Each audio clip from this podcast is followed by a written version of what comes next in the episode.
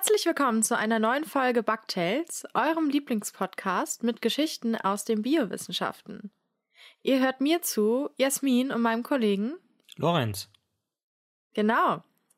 Schön, dass du wieder da bist. Ja, letztes Mal warst du ja allein, da habe ich dich Ja. im Stich gelassen. Ähm, aber heute dachte ich mir, ich mache doch mal wieder mit. So wirklich im Stich gelassen hast mich ja nicht, weil du hast ja die Folge immer noch produziert. Ja, das stimmt. Soll ich direkt anfangen? Gern.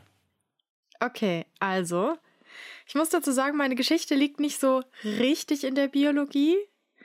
Ähm, wobei die Sachen, um die es geht, schon irgendwie ein bisschen in der Biologie liegen. Okay. Gehört aber eher zu einer anderen Disziplin. Aber wir erzählen ja immer aus den Biowissenschaften und Bio ist in Klammern, von daher will ich heute mal die fünf Grade sein lassen. Mhm. Ich hoffe, ich schaff's ohne komplett schlimme Lachanfälle, weil, also ich hab's schon in der Probe nicht hinbekommen. Lorenz. Mhm. Vielleicht weißt du schon, worum es geht. Angenommen, du bist in der Arktis und stellst fest, dass du in einer Lawine festgefroren bist, also in so festgefrorenem Schnee feststeckst und musst dich da irgendwie rausgraben. Welche Optionen hast du in so einem Fall? Von der Technik her? Also, oder? Ja, zum Beispiel, ja.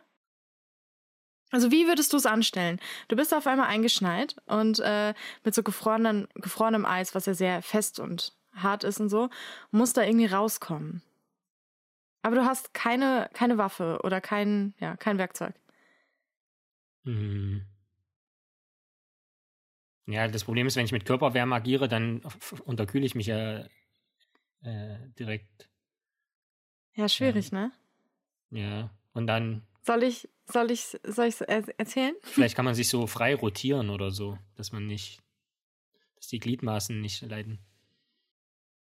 Es gibt einen Namensvetter von dir, Lorenz, der sich sehr gut helfen konnte bei diesem Lawinenproblem.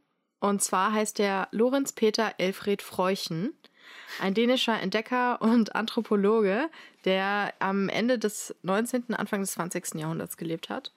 Und der fand sich halt genau in so einer Situation wieder. Und Glück hatte er hier, dass er anscheinend saudringend aufs Klo musste. Denn und das ist seine eigene Aussage wohlgemerkt. Er war da eingeschlossen in der Lawine und zog sich dann die Hose aus und seilte einen ab. Muss man auch erstmal können. Keine Ahnung. So ist auch kalt und so. Aber gut. Äh, hat zumindest keiner zugeguckt. Ja, stimmt, ne? Stell, aber das Blöde ist, du bist ja so eingeschlossen, dann das riecht ja auch. Naja, egal. Und aus diesem Kot formte er einen Meißel, ließ diesen Meißel gefrieren und klopfte sich dann mit seinem Scheiße-Meißel aus dieser gefrorenen Schneewehe hinaus. Sagt er. Sagt er. Also, Mhm. keine Ahnung, Gab ja wieso keine man diesem. Mann nicht glauben sollte. Ja, Ja. ich, es, äh, es klingt absolut normal. Also, es wäre auch, so- hätte ich auch, hätte ich auch gemacht, klar. So. Und er ist aber nicht der Einzige, der ähm, so, so eine Begabung hat, aus schwierigen Situationen was sie umzudrehen mit der Kraft des Codes. Und zwar hat der berühmte, hat der berühmte Anthropologe Wade Davis bei den Inuit geforscht und berichtete in seinem in den 90er Jahren erschienenen Buch Shadows in the Sun von einem alten Inuitmann, dem seine Werkzeuge von seiner Familie weggenommen worden sind. Und die Familie hat das gemacht, damit er endlich von diesem Nomadenleben als Jäger am Eis Abstand nehme und zu ihnen in eine Siedlung zöge. Der Mann dachte aber überhaupt nicht an Ruhestand und dachte sich so, okay, äh, ich habe jetzt keine Werkzeuge mehr, was mache ich denn jetzt? Und er machte dann das, was auch jeder in dieser Situation getan hätte. Er ging aus dem Iglo der Familie und kackte erstmal in den Schnee. Diesen Haufen formte er dann zu einem Messer und ließ das steinhart gefrieren. Ich stelle mir so vor, wie er das alles macht. Die Familie guckt so, denkt sich so, ja, okay, klar. Hm. Ja, es dauert ja auch eine Weile, bis das durchfriert. Keine Ahnung, was er in der Zeit gemacht hat. Er brachte dann diesen Haufen in Form zu diesem Messer, speichelt es ein, weiß nicht wie, will ich gar nicht wissen ähm, und so. Und tötete dann damit einen Hund.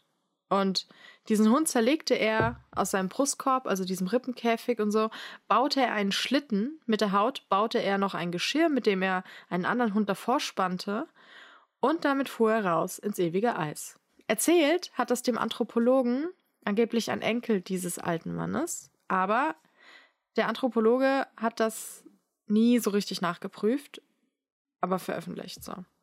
Mhm. Und Jahrzehnte später gab es einen Jungen namens Metin Erin, der als Kind diese Geschichte las und sich dachte, oh mein Gott, wie geil ist das denn? Ich will Anthropologie studieren. Und Metin Erin ist mittlerweile dann Anthropologe und im Bereich experimentelle Archäologie tätig, was bedeutet, dass er historische Werkzeuge und Gebrauchsgegenstände nachbaut und dann eben testet, wie gut man die verwenden kann. So.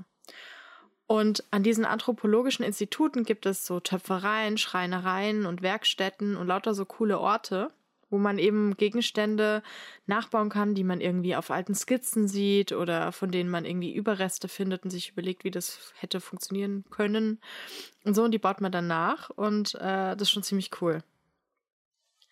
Und er und auch eine Kollegin von ihm, Michelle Beber, wollten nun testen, ob diese Geschichte, also von wegen Werkzeug aus Kot herstellen, Hand und Fuß hat, ja, ob das Sinn macht. Und ein bisschen im Geiste Humboldts warfen sie sich selber in den Ring, statt das irgendwie auf irgendwelche Hilfskräfte abzuladen. Scheiß Studentenjobs. Ja, scheiß Studentenjobs. Oh Gott, ja. Eine Woche lang ernährte sich Eren so, wie man es in der Arktis halt tun würde, damit der Werkstoff dann auch die richtige Konsistenz hatte, damit es halt realistisch ist, so die mhm. Bedingungen ähnlich sind.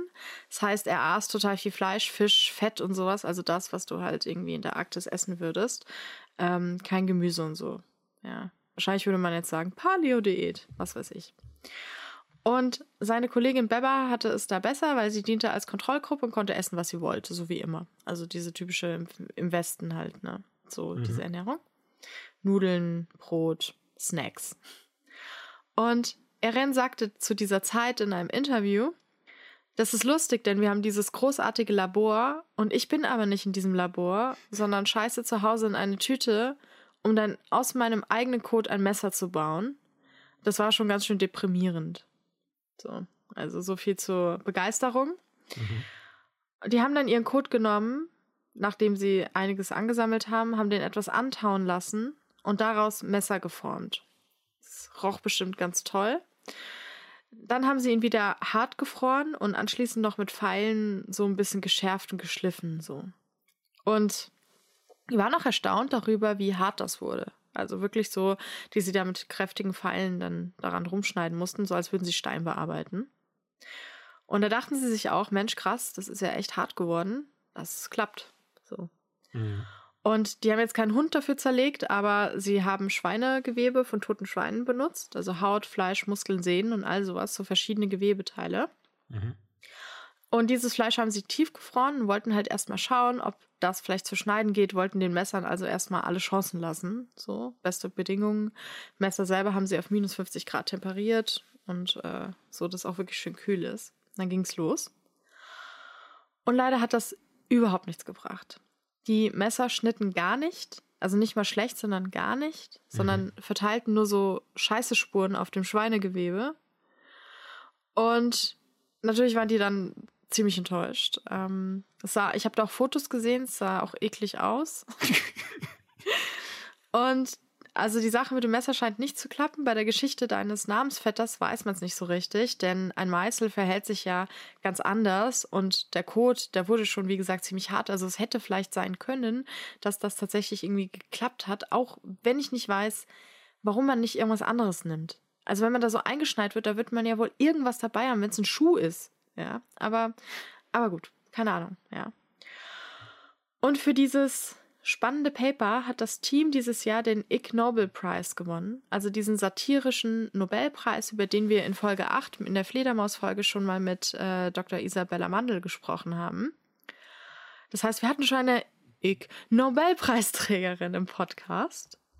Und der Ig Nobel Prize ist eben Satire und möchte Forschung auszeichnen, die irgendwie erstmal ulkig ist und vielleicht auch sinnlos wirkt und einen zum Lachen bringt, aber dann auch irgendwie zum Nachdenken anregt. Mhm. Und diese beiden ForscherInnen haben damit ja was Wichtiges gezeigt, und zwar, dass Daten und Experimente immer total wichtig sind. Dass es nicht geht, dass dir als Wissenschaftler eine irgendwas erzählt und du überprüfst es dann nicht ja, und probierst dann nicht, ob das stimmt. Also es geht halt darum, dass äh, man sich nicht da irgendeinen Bären aufbinden muss und dass wissenschaftliche Behauptungen und Theorien immer überprüft werden müssen. Ja? Mhm. Einfach damit man nicht die Glaubwürdigkeit von sich oder der Wissenschaft an sich und auch die Seriosität nicht aufs Spiel setzt. Und einfach der Vollständigkeit halber noch ein paar andere PreisträgerInnen dieses Jahr. Mhm. Der Ig Nobel Prize für Medizin geht an das niederländisch-belgische Forschungsteam, das äh, den medizinischen Befund Misophonia, äh, weiß nicht, wie ich sagen soll, entdeckte, aufstellte, postulierte. Mhm. Also das Unbehagen, das man verspürt, wenn jemand sehr laut kaut, als medizinische Diagnose. Ein internationales Forschungsteam, unter anderem mit deutscher Beteiligung, hat äh, in einem aufwendigen Experiment festgestellt, dass Alligatoren seltsam klingen, wenn sie Helium einatmen, also so wie wir. Dann, dann grölen die. Mhm. Den Friedens-Ig Nobel Prize 2020, ein bisschen lustig, bekamen die Regierungen von Indien und Pakistan dafür, dass ihre Diplomaten heimlich mitten in der Nacht ähm, gegenseitig Klingelstreiche machten. Also sie haben die hingeschickt, ihre Diplomaten, die mussten klingeln und dann schnell wegrennen, bevor jemand die Tür öffnen konnte. Mhm. Beide gegenseitig. Mhm. Das für den Friedensnobelpreis. Und dann den Ig Nobel Prize 2020 in der Kategorie Management gab es für eine sehr interessante Art der Auftragsabwicklung. Und zwar in China hat ein Auftragsmörder einen Auftragsmord angenommen und bekam die, halt die Bezahlung dafür und hatte aber keinen Bock selber zu machen und gab das an einen zweiten weiter, der auch keinen Bock hatte, der es an einen dritten weitergab und so weiter. Und von insgesamt fünf Auftragsmördern ähm, hat dann halt immer der nächste so einen geringeren Anteil bekommen, ja. Und ähm, den Mord hat dann aber niemand begangen. so. Es gibt da noch mehr Kategorien. Äh, ich verlinke das auch wieder auf unserer Webseite und ähm, damit ist meine kleine Exkursion in andere Wissenschaftsbereiche auch beendet. Interessant.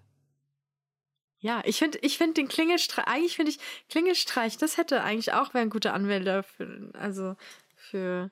Wie man internationale ja, Konflikte ich, lösen kann. Ja, und ich finde auch den, ähm, den Auftragsmörder ist ja auch fast ein Friedensnobelpreis. Aber ich finde es echt, also mit den Klingelstreichen, das finde ich schon ganz gut.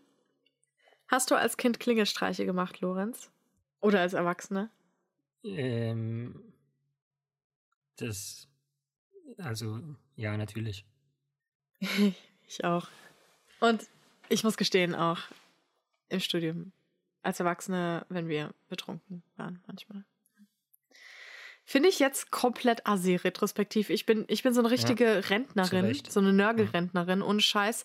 Wenn hier auch irgendwie Leute laut sind oder so Kinder laut, dann bin ich die, die vom Balkon schreit. so, so, ich vergreise einfach total schnell. Und das wäre für mich echt, keine Ahnung, ich, Mordgrund. Chloe, kannst du bitte ein bisschen leiser schnarchen hier? Ja, guten Tag. Schön, dass so gemütlich ist. Mhm. Ja, fein. Genau. Ja, danke schön. Dreh dich mal um. Ja, guten Tag, Pfötchen. Dankeschön. So. Entschuldigung, kleine, kleine, kleine Mitarbeiterbesprechung. Weiter geht's. Ach so, ja, Klingelstreiche. Klingelstreiche. Liebe Kinder, wenn ihr hier zuhört, keine Klingelstreiche machen. Aber es, ähm, es hilft ja mal nicht, denen zu, zu, sagen, was sie nicht machen sollen, sondern man muss, sie, man muss so eine Alternative anbieten, oder? Was sollen okay, sie Alternative, baut, baut euch ein Messer aus Scheiße. das kann niemanden verletzen. Ja, oh, das ist schön. So ein Messer, das niemanden verletzt. Ja. Das riecht halt auch nicht so gut. Also mhm. ist auch ein bisschen schwierig, das dann mal mitzunehmen. Und ich weiß jetzt nicht, ob ich damit, weiß ich so, stell mal vor, du kommst zu jemandem kochen, der sagt, schneid mal die Tomaten. Dann ist da so ein Scheiße-Messer. Weiß ich jetzt auch nicht. Wahrscheinlich könnte man besser mit einem Stück gefrorenen Fleisch schneiden. Oh, Lorenz, lass uns doch selber auch mal so ein Dinge, die man einfrieren kann, mit denen man schneiden kann. Versuchsreihe. Mhm. Zuckerwatte hat leider nicht so gut geklappt. so. Hm. Puffreis auch nicht so gut aber wir konnten es nicht richtig testen, weil das Testmaterial immer verschwunden ist, bevor das Experiment losging. Keine Ahnung, woran das liegen könnte. Ich frage mich auch, wie, wie man für so ein Projekt quasi einen äh, Fördermittelantrag schreibt. Also. wir ja. wollen total coolen Scheiß machen. Es wird mega scharf. Voll das Killer-Experiment. Oh Gott, ey. Ja, guten Tag. Wir würden, wir würden gerne ähm, aus unserer eigenen Scheiße Messer formen und damit einen Hund töten. oh Gott. Ja, krass, dass da niemand einen ne, vorbeigeschickt hat. Und dann das dann auch allen Leuten erzählen. Und ich weiß nicht, ob die verheiratet sind oder so. Stell dir vor, dein Partner kommt nach Hause, scheißt dauernd in eine Tüte und dann ist es bei dir in der Gefriertruhe. Jetzt auch nicht so richtig sexy. Mhm. Alles für die Wissenschaft. Hm. hm. Also, du mir hier mal so Haufen irgendwie in die Truhe kackst, dann ist aber vorbei hier. Zu Recht. Ja. Also fände fänd ich nicht so gut. Bitte, bitte hm. nicht machen. Ich nicht vor. Ist aber, also, weil wir eben gesagt haben, Killer-Experiment, ist so ein bisschen der Überleitung, die Überleitung zu meiner Geschichte. Mhm. Die heißt nämlich bakterielle Nanokiller, was gegen multiresistente Keime helfen könnte. Und das Thema ist so ein bisschen ähm, in einer Schnittebene, falls die existiert, zwischen so Science Fiction und Verschwörungstheorien. Also in der Science Fiction träumt man ja oder erzählt man schon im Prinzip lange von so programmierbaren oder programmierten Bakterien, die dann zum Beispiel zielgerichtet irgendwie im Körper rumschwimmen zu Tumorzellen und dann so Tumorzellen abtöten können.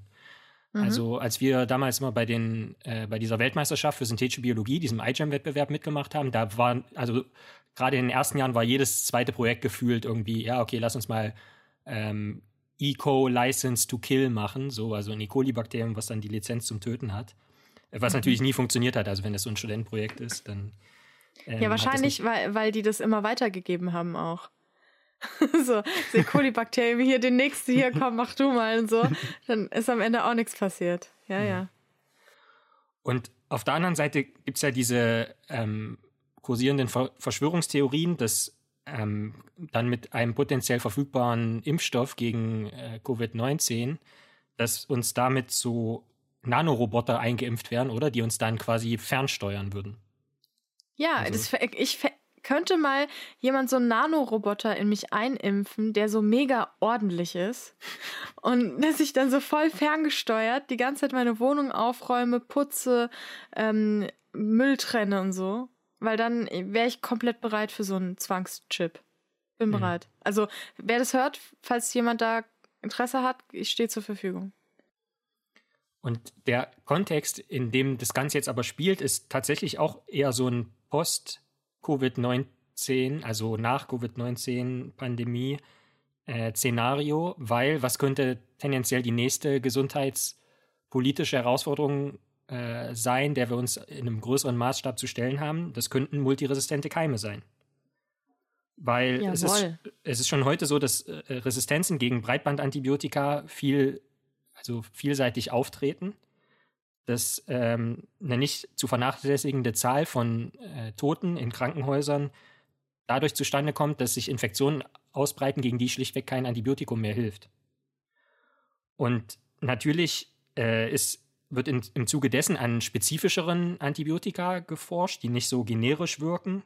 Und da hat man dann natürlich, je spezieller die sind, hat man dann natürlich auch eine ganze Bandbreite so ungefähr. Also wenn man jetzt ein Antibiotikum findet, was speziell nur gegen ein Bakterium wirkt, dann kann man natürlich gegen anderes auch wieder ein anderes finden, aber das ist nicht so trivial. Und, aber man möchte natürlich, dass man die gezielter einsetzt, um halt diese Breitband generisch wirkenden Antibiotika, wo es dann viele Nebenwirkungen gibt und wo dann halt auch schneller Resistenzen auftreten können, weil einfach der Selektionsdruck so groß ist, weil das alles abtötet und man dann nur einen braucht, der das quasi, und der hat, überlebt ja dann auch alles sozusagen, dieser eine Erreger, dass das nicht wirklich eine gute Option ist. Andere Möglichkeiten sind dann die sogenannten Phagen. Das sind ja. äh, Viren, die Bakterien infizieren und töten können. Und Jasmin, wenn ich dich richtig verstanden habe, dann willst du dazu mal eine Folge machen. Darfst du natürlich auch gerne machen. Ja. Und die dritte Option äh, sind Bakterien, die wir selbst genetisch so manipulieren, dass sie zielgerichtet, jetzt nicht ihre Artgenossen, aber ihre Domänengenossen, also Bakterien sind ja eine Domäne in der taxonomischen Kategorie der Biologie, also ihre mhm. Domänengenossen andere Bakterien töten können.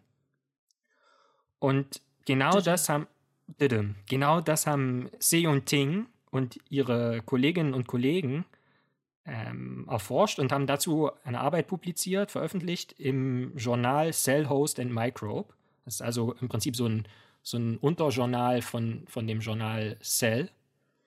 Und die Arbeit erschien am 12. August 2020 und das Team kommt von der University of Washington in Seattle im Bundesstaat Washington in den Vereinigten Staaten von Amerika. Und die fangen erstmal an, im Prinzip zu beschreiben, dass Antibiotika natürlich, wie wir das jetzt auch schon gesagt haben, viele Nebenwirkungen besitzen, weil sie so unspezifisch oder in anderen Worten generisch, also so allgemein und breit hm. wirken. Und dann handeln sie auch so ein bisschen die Alternativen ab. Sie sagen zum Beispiel, dass Phagen generell eher eingeschränkt sind. Also die haben ein sehr enges Wirtsspektrum. Das heißt, die Bakterien, die ein einzelner Phagentyp befallen kann, der ist natürlich relativ eng. Das Argument zählt aber eigentlich nicht so richtig, weil es bei Phagen so eine unfassbare Diversität gibt. Es gibt so viele verschiedene, dass eigentlich die Herausforderung nur darin besteht, die richtige Phage zu finden. Mhm. Aber dann gehen die auch nicht weiter darauf ein und sagen, naja, wir wollen jetzt einen Mechanismus ausnutzen, der erst neu entdeckt wurde. Und das ist so ein kontaktabhängiger Antagonismus bei Bakterien. Also so ein Gegenspiel, wo ähm, Bakterien im Prinzip andere Bakterien töten können, wenn die mit denen in Kontakt treten. Also ja, Bakterien sind anders, ja, wer da den Mindestabstand nicht einhält, der wird einfach mal umgebracht. ähm, konsequenterweise. Naja, also wenn ich mir, wenn man so guckt, was für Szenen sich zum Teil in Deutschlands Zügen und so abspielen, sind wir auch nicht mehr weit weg. Ja, aber zu Recht, oder? Also ich meine, was ja, finde auch. ist so schwer daran, also ernsthaft. Und die machen das aber nicht, ähm, also mit Klatschen oder so, sondern ähm, die haben ein Tötungswerkzeug und zwar ein Typ 6 Sekretionssystem. Ähm, Triggerwarnung vielleicht, ich werde es im Folgenden der Einfachheit halber als Giftspritze bezeichnen, weil so kann man sich das auch vorstellen. Das ist im Prinzip so eine, so eine Injektionsröhre, durch die im Prinzip ein Giftstoff in die Zielzelle injiziert, eingespritzt wird. Ähm, wie kann das funktionieren? Naja, diese Giftspritze an sich ist nicht sehr spezifisch. Das Gift wird einfach an alle Bakterien injiziert, die dem Killerbakterium zu nahe kommen ähm, beziehungsweise einer Subgruppe von Bakterien, den Gram-negativen Bakterien. Da gab es mal den Herrn Gram, der hat also Bakterien angefärbt und die Bakterien, die sich anfärben ließen, das waren die Gram-positiven. Die, die es nicht anfärben ließen, das waren die Gram-negativen. Also es, diese Giftspritze wirkt nur bei Gram-negativen, weil die eine äh, dafür geeignete Oberflächenstruktur haben. Da kann also die Giftspritze be besser penetrieren. Und dafür mussten diese Zielbakterien, die dann abgetötet werden, mussten dem Killerbakterium ähm, weniger als 200 Nanometer nahe kommen. Ein Nanometer, das ist der milliardste Teil eines Meters. Und äh, diesen Mindestabstand mussten sie verletzen für mehrere Minuten zumindest. Also dann konnte das Gift äh, injiziert werden und dann auch entsprechend wirken. Und wann kommt das vor? Wann halten Bakterien den Mindestabstand nicht ein? Die feiern ja jetzt keinen Rave oder sowas, aber die wachsen natürlich zu hoher Dichte heran. Und das ähm, passiert vor allen Dingen auf Agarplatten. Das ist also so ein mittelfestes ähm, äh, Medium. Also kennt man ja auch aus der Küche, so Agar. Der kann dann so ähm, schon die Konsistenz von einem festen, äh, sehr festen Wackelpudding haben. Und da wachsen die dann in so kleinen Koloniehöfen oder in so Kolonien, wo wirklich Bakterien sehr nah sind und sich auch nicht wegbewegen. Also die liegen da einfach nur drauf. Und dann können sie aber natürlich noch in Flüssigkultur vorkommen, wo sie drin rumschwimmen und selbst wenn sie da relativ hohe Dichten erreichen, so einer Nährlösung, dann sind sie sich zwar auch nah, aber nur relativ kurz. Also die, die diffundieren da ja rum in diesem Flüssigkeitsgemisch, können so ein bisschen vielleicht schwimmen mit ihren, mit ihren Flagellen, aber da sind sie sich nicht lange genug nahe, dass, dieser, dass diese Giftspritze wirken könnte. Und diese Spezifität oder beziehungsweise das Heranholen von Bakterien in einer ausreichenden Zeit wird dann realisiert durch Nanokörper. Nanokörper, das kann man sich vorstellen wie so kleine Antikörper oder im Prinzip Greifarme, die spezifische Molekülbruchstücken an der Oberfläche von den zu tötenden Zielzellen erkennen. Und die binden können, die greifen und dann sozusagen, also jetzt nicht wirklich ranziehen, aber zumindest äh, in der Nähe halten. Und jetzt wurde einfach ähm, ein Bakterium, was ohnehin schon so eine Giftspritze hat, mit diesen Nanokörpern bestückt. Und dieses Bakterium hieß oder heißt Enterobacter cloacae. Okay, da kann man schon sich vorstellen, Cloacae, wo das äh, eventuell herkommt. Das Themen, ist nämlich Themenpodcast heute einfach. das ist nämlich ein Mitglied der menschlichen Darmflora. Aber das kann, also der gesunden Darmflora, das kann aber zu einem opportunistischen Krankheitserreger werden, zum Beispiel, wenn Antibiotikaresistenzen auftreten. Weil so Antibiotikagabe bringt natürlich das äh, sensible Gleichgewicht der Darmflora durcheinander und dann kann es sein, dass sich dieses äh, Enterobacter cloacae dass sich das dann quasi aufschwingt und dann äh, den Darm plötzlich dominiert und alle anderen abtötet. Und ähm, generell ist es relativ wahllos, dieses Killerbakterium. Das tötet alles, was ihm zu nahe kommt, aber nicht sich selbst. Also es vergiftet auch sich selbst, aber es hat quasi einen äh, körpereigenen Entgiftungsmechanismus. Und wenn man den jetzt ausschaltet, dann tötet es auch sich selbst. Also das haben die Forscher als, Forscherinnen und Forscher als erstes gemacht. Die haben im Prinzip diesen Entgiftungsmechanismus ausgeschaltet und haben dann gesehen, okay, auf der Agarplatte tötet das Bakterium dann auch, auch sich selbst. Das war dann so eine Monokultur. Äh, in Flüssigkultur passiert das ähm, noch nicht, ohne, ohne, ohne diese Nanokörper auf der Oberfläche. Wenn die Nanokörper dann hinzugefügt wurden, und zwar Nanokörper, die ein künstliches Molekülbruchstück äh, erkannt haben, was sie also, was sie, was das Team synthetisiert hat und dann quasi ähm, über genetische Veränderungen an die Oberfläche dieser Bakterien gebracht hat, dann hat das auch in Flüssigkultur funktioniert, aber eben immer nur dann, wenn das passende Erkennungsstück für diesen Greifarm, für diesen Nanokörper vorhanden war. Und dann tötet dieses Killerbakterium eben, wie gesagt, nicht nur seine eigenen Artgenossen, sondern auch E. coli, also das äh, wohl bekannteste äh, Darmbakterium Escherichia coli, nach dem Herrn Escherich benannt, der das als erstes beschrieben hat. Und ähm, wenn, wenn dieses E. coli-Bakterium, also wie gesagt, diese Erkennungssequenz an, der, an der Oberfläche hat, dann wird es von diesen Nanokörpern ergriffen und dann mit der Giftspritze im Prinzip getötet. Wie sieht es jetzt mit den Nebenwirkungen aus? Naja, zu, dann haben die, was, die, was das Team dann gemacht hat, die haben Bakterien verschiedenfarbig äh, markiert Rot waren die normalen E. coli-Bakterien, die also kein Zielmolekül an der Oberfläche hatten, also nicht zu erkennen waren von den Killerbakterien. Und grün waren die, die das Zielmolekül hatten, also zu erkennen waren. Und dann haben sie einfach gezählt, wie viele Bakterien da noch da waren, haben gesehen, okay, es werden eigentlich nur, es sterben nur grüne Bakterien. Oder also nicht nur, aber tausendmal mehr grüne Bakterien als rote Bakterien. Das heißt, ohne Zielmolekül werden die auch nicht, kommen die denen vielleicht mal zufällig zu nah und dann stirbt mal, sterben mal ein paar, aber jetzt mit Zielmolekül sind es einfach tausendmal mehr. Und ähm, ist natürlich relativ unwahrscheinlich, dass jetzt so eine homogene Kultur ist von Bakterien. Das heißt, die haben das dann auch mal mit zwölf verschiedenen Bakterien, äh, also mit einem Mix aus verschiedenen Bakterienspezies ähm, versucht, wo aber wieder nur dieses E. coli-Bakterium das Zielmolekül hatte. Also nur das sollte im Prinzip vergiftet werden. Und das hat ziemlich gut geklappt. Das hat so gut geklappt wie der Kontrollversuch mit Ciproflaxin. Und Ciproflaxin ist jetzt ein Antibiotikum, was ähm, speziell gegen ähm, E. coli wirken soll, also gegen die Stämme von E. coli, die ja halt nicht gesund sind, äh, mal einfach gesprochen. Ciproflaxin wird zum Beispiel auch gegen Salmonellen, äh, bei Salmonellenbefall ähm, angewandt, aber Salmonellen waren jetzt nicht unter diesen anderen zwölf Bakterienspezies und obwohl der, die Wirkpotenz sowohl von dem Killerbakterium als auch von dem Antibiotikum gleich gut waren, hatte dieses Killerbakterium im Prinzip keine Nebenwirkung. Das heißt, die Menge der anderen Bakterien Bakterien hat sich nicht verändert. Nur das Bakter E. coli-Bakterium, was abgetötet werden sollte, wurde abgetötet, alle anderen nicht.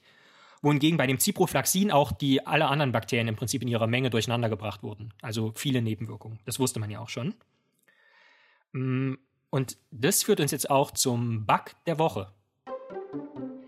Der Bug der Woche involviert dann nämlich einen Versuch, den das Team gemacht hat, wo sie ein Zielmolekül, was jetzt nicht künstlich ist, sondern was wirklich in Bakterien vorkommt, genommen haben. Das nennt sich BAM-A und das kommt auch an der Oberfläche von Bakterien vor. Das Problem ist nur, es wird unter so langfaserigen Molekülen an der Oberfläche versteckt. Das heißt, obwohl das da war und obwohl man einen Nanokörper hatte, der das erkennen konnte, wurden die Bakterien nicht abgetötet.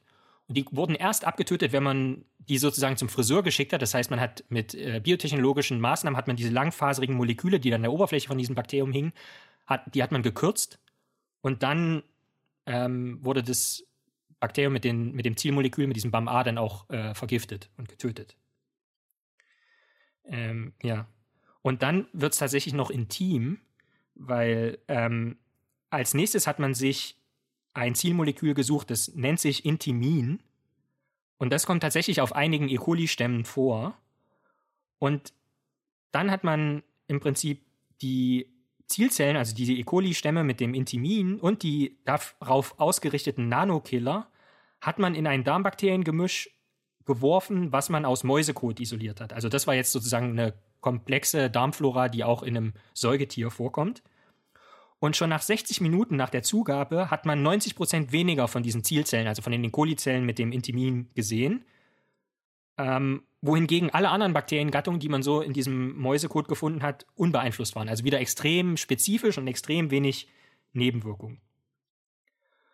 Und das Beste kommt zum Schluss. Also Bakterien sind da nicht so wie Menschen. Wenn die sehen, okay, hier geht es jemandem richtig dreckig und der ist gerade irgendwie am Verrecken, dann, dann helfen die sich gegenseitig und zwar mit einem Mechanismus, der nennt sich horizontaler Gentransfer. Das heißt, wenn jetzt ein Bakterium irgendwie so ein Resistenzgen hat, so für so einen Entgiftungsmechanismus, dann teilt er den durchaus mit anderen Bakterien.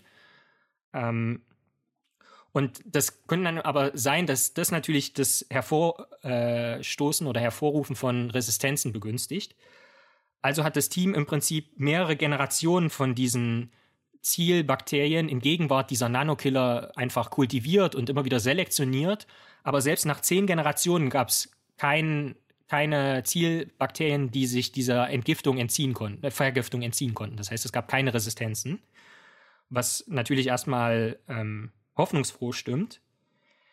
Trotzdem sind, was die potenzielle Anwendbarkeit betrifft, immer noch einige Fragen offen, wie ich finde. Da wird auch meiner Ansicht nach nicht ausreichend kritisch diskutiert, weil die Frage, die sich mir aufdrängt, naja, wie wahrscheinlich ist es, wenn, wenn jetzt so ein multiresistenter Keim auf einmal auftritt, dass es auf, auf dessen Oberfläche wirklich ein Molekül gibt, was nur dort vorkommt und nicht auf anderen Bakterien, die ja dann sozusagen Nebenwirkungen wären, wenn man die auch mit abtötet, unspezifisch.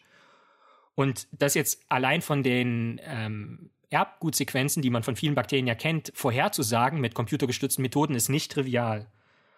Und die Autorinnen und Autoren behaupten aber, dass man mithilfe großer Nanokörperbibliotheken ähm, innerhalb von drei Wochen Strukturen finden könnte, die halt helfen würden, bei neu entstehenden multiresistenten Keimen dann eben spezifische Nanokörper zu entwickeln. Aber das ist natürlich noch Zukunftsmusik. Würde man denken, wenn nicht auch vor kurzem eine Arbeit erschienen ist, die ich auch in den Shownotes verlinke, wo gezeigt wird, dass tatsächlich mit äh, speziellen Nanokörpern auch schon gegen das SARS-CoV-2-Virus, gegen den SARS-CoV-2-Virus gekämpft wird. Also man ist da durchaus auch schon in anderen Kontexten in der Anwendung, aber wie immer müssen halt noch weitere Versuche und Forschungsarbeiten zeigen, äh, wie praktikabel das letzten Endes ist. Und das war meine Geschichte. Hm. Ja, du hast echt, also diese ganze Sache mit den ähm, nächste große Problem, multiresistente Keime, das ist ja schon ein gewaltiges Problem. Mhm. Ja. Also es gibt ja immer schon jetzt schon immer wieder Leute, denen man nur noch beim Sterben zugucken kann, weil die irgendwie äh, ja, weil die an so einen Keim geraten sind. Und auch viele so Medikamente, die eigentlich so, ich weiß, ähm, wie heißt denn dieses eine Antibiotikum? Mm, mit F, das eigentlich irgendwie ein Reserveantibiotikum sein sollte, aber von den Frauenärzten die ganze Zeit gegen Blasenentzündung verschrieben wird. Hat auch komplett beschissene Nebenwirkungen, aber so kommt es halt dazu, dass ähm, wir Keime, dass Keime halt Antibiotika treffen, die sie eigentlich nicht treffen sollten. Also mhm. Reserveantibiotikum heißt das quasi die Bundesregierung sozusagen, so ein paar Antibiotika in Reserve hat, dass wenn irgendwann alle Bakterien gegen alle bekannten benutzten Antibiotika resistent sind, man noch so ein paar in der Hinterhand hat. Aber ich glaube, wir benutzen die auch in der Schweinemast, oder? irgendwie so. Vermutlich. Also es, ja, ich meine, dass das irgendwie in der Tiermast, dass da irgendwelche Antibiotika benutzt werden, die eigentlich zurückgehalten werden sollen. Aber das ist jetzt wahrscheinlich gefährliches Halbwissen. Mhm. Aber äh, das führt ja immer dazu. Das ist ja auch das Problem, weil viele Leute, man hört ja immer, Antibiotika in der Masttierhaltung sind ein Problem und viele Leute wissen nicht warum. Und das ist aber halt ein Problem, weil dann irgendwie Keime diesen, dieses Antibiotikum kennenlernen und sich vielleicht gegegen, gegebenenfalls dagegen wappnen können und dann äh, immer mehr Resistenzen auftreten. Das ist dann nicht so gut, weil dann liegen dann Leute irgendwie auf einer Intensivstation mit einer bakteriellen Infektion. Man kann die nur noch beim Sterben zusehen. Das ist eigentlich krass. Also ich meine, man merkt ja schon jetzt äh, bei Covid-19, wie hilflos man ist, sobald halt wirklich mal sowas passiert. Ja. Mhm. Ähm, oder auch, ich habe jetzt letztens, das ist jetzt ein anderes Thema, aber trotzdem ähnlicher Mechanismus, so ein Thread gelesen auf Twitter über jemanden, der von diesen ähm, so, der von so Feuern, großen Feuern geredet hat, mhm. ähm, wie die einfach die Luft gebrannt hatten, die nicht mehr atmen konnten. Also wie hilflos man plötzlich ist, wenn, wenn irgend sowas, so ein Naturereignis passiert oder eben halt einfach so eine Epidemie oder so, egal wie reich man ist, egal sonst was, hilft alles nichts. Das ist schon, da wird man so zurückgeworfen auf dieses Menschsein. Das ist schon krass. Und auch all die Leute, die sich hier so affig anstellen mit Corona und so, ja, das ist halt, das geht genauso lange, bis es plötzlich bei denen einen erwischt, ja, oder da im Umfeld und dann kann man nur noch zugucken zum Teil, wenn es die Oma erwischt und man kann nichts tun und das ist halt schon krass. Gerade bei so multiresistenten Keimen. Ich meine, früher war das die Norm. Da konntest du nicht einfach rumlaufen quasi und gut, sie wussten es nicht, aber hättest nicht rumlaufen können und jemanden einfach die Hand geben oder irgendjemand eine Flasche, die da steht, wo jemand draus getrunken hat, einfach draus trinken, weil alle Leute alles hatten. so. Schon krass. Also, tja. Ist schon irgendwie echt heftig. Ich finde es echt heftig, wie wir einfach seit Jahrzehnten uns auf Antibiotika ausgeruht haben und so wenig Forschung in Alternativen geflossen ist, finde ich.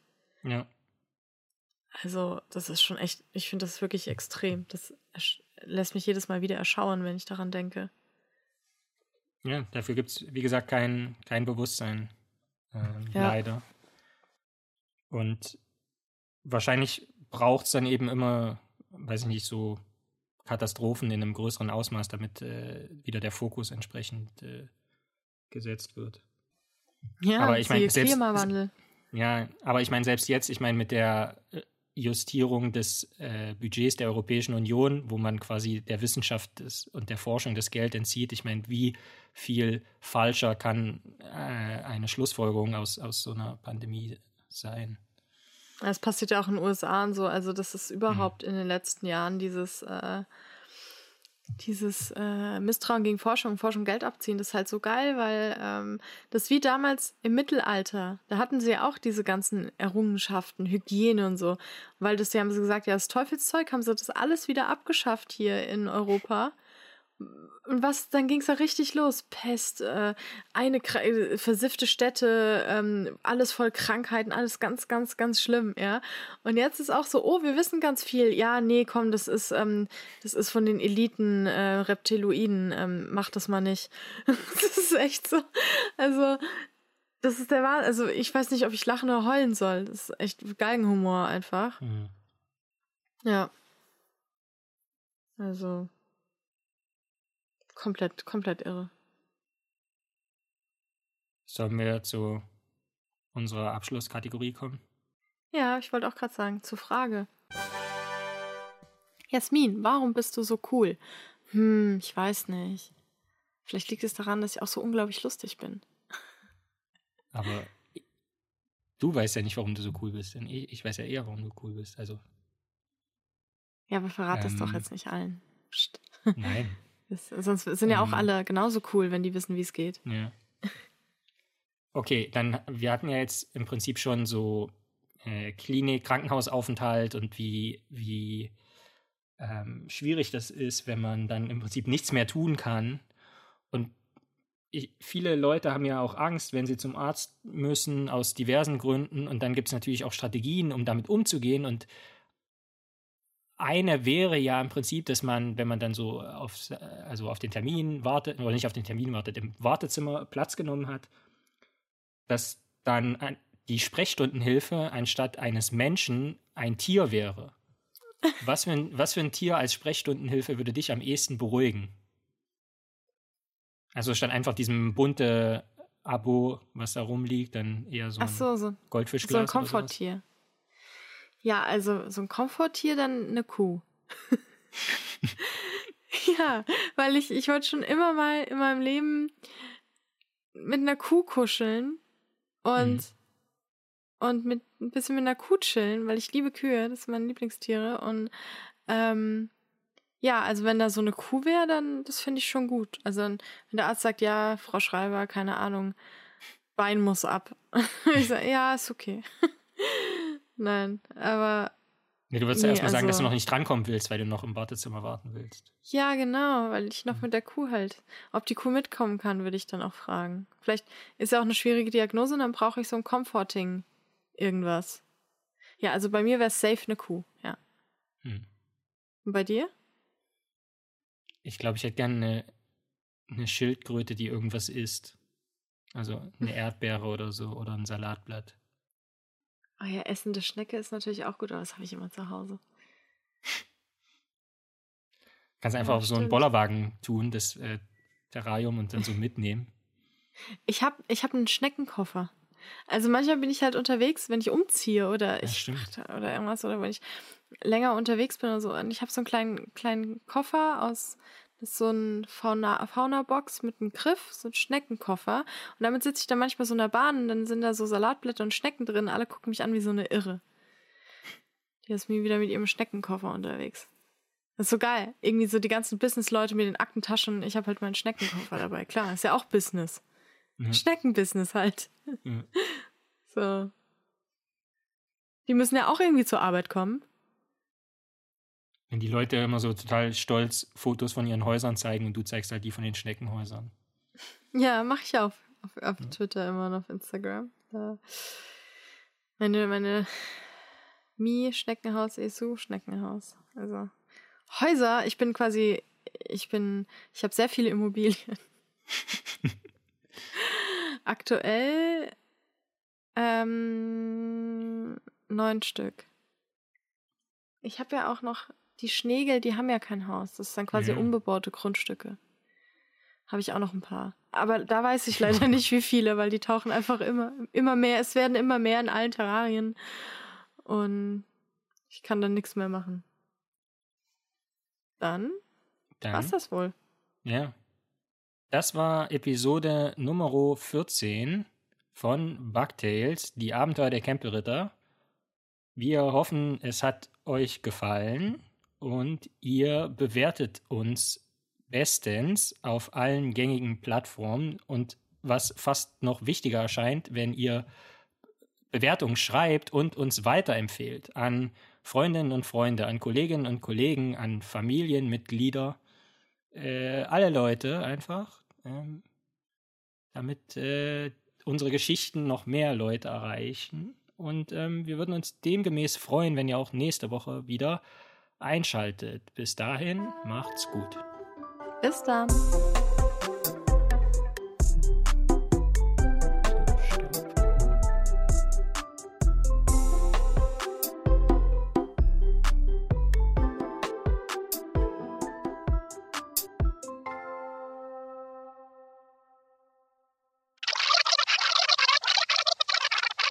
Daraus formte er einen Meißel.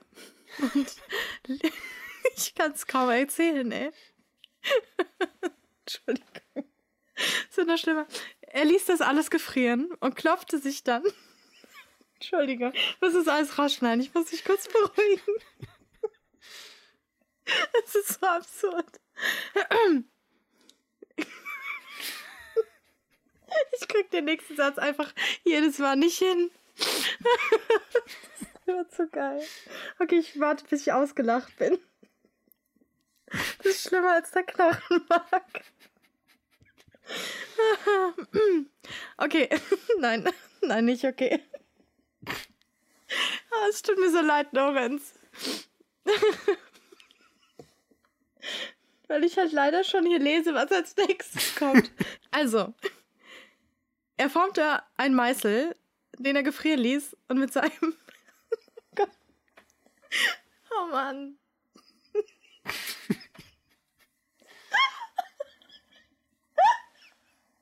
Ich sterbe einfach. Tut mir leid. Pause, Abbruch. oh Gott.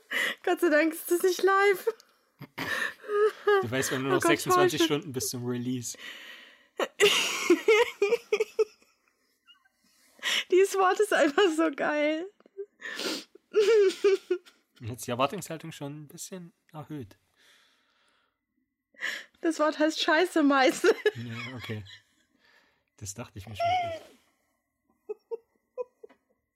Das ist ein gutes Wort.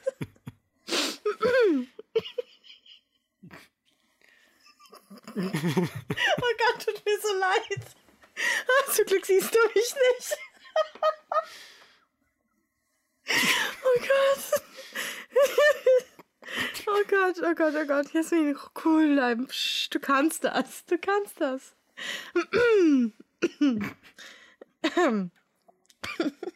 ja, sorry, Lorenz, keine Ahnung, ob wir das heute Abend noch schaffen. Ich weiß nicht mehr, wo ich aufgehört habe.